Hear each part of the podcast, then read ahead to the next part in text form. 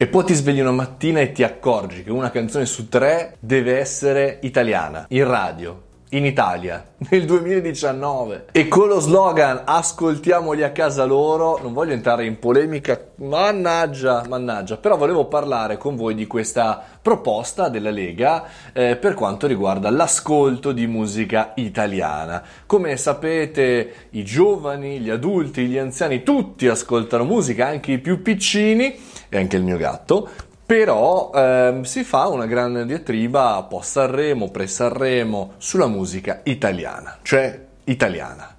Ebbene, se però andiamo a vedere le 10 radio più eh, potenti, più ascoltate d'Italia, l'ascolto della musica italiana è super giù il 23%. Questo perché alcune radio per eh, ragioni di palinsesto non passano musica italiana, ne passano poca poca eh, oppure perché banalmente la musica italiana oggi non è così tanto popolare nel mondo, oppure perché chiaramente le persone che ascoltano la radio ascoltano la radio per ascoltare la musica che va nel mondo, non per forza solo in Italia. È difficile, eh, se penso a musica italiana mi viene in mente la musica popolare, la musica napoletana, la musica vecchia, antica, classica, la musica classica per l'appunto.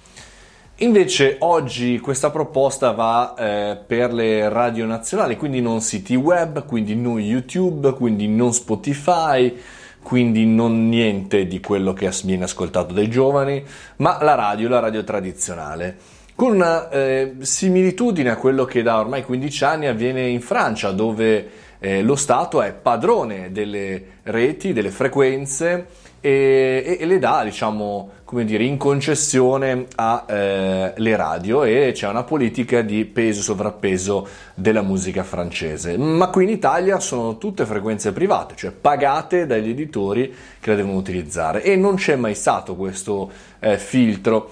Bisogna capire anche se funziona, perché se noi se lo scopo di questa legge è quella di aiutare i giovani all'ascolto della musica italiana, bene, non è sulla radio purtroppo, non solo sulla radio che bisogna farlo, bisogna farlo online. Allora lì cosa succede? Come faremo? Perché? Detto questo, e tralasciando il merito positivo e negativo, e tralasciando il fatto che, eh, secondo la mia modestissima opinione, è inapplicabile al giorno d'oggi, nel 2019, questa pratica evidenzia sempre più il fatto di quanto una parte della, della, politica sia totalmente fuori dal mondo, fuori dal digitale, fuori dal web, fuori dai comportamenti, fuori da qualsiasi cosa.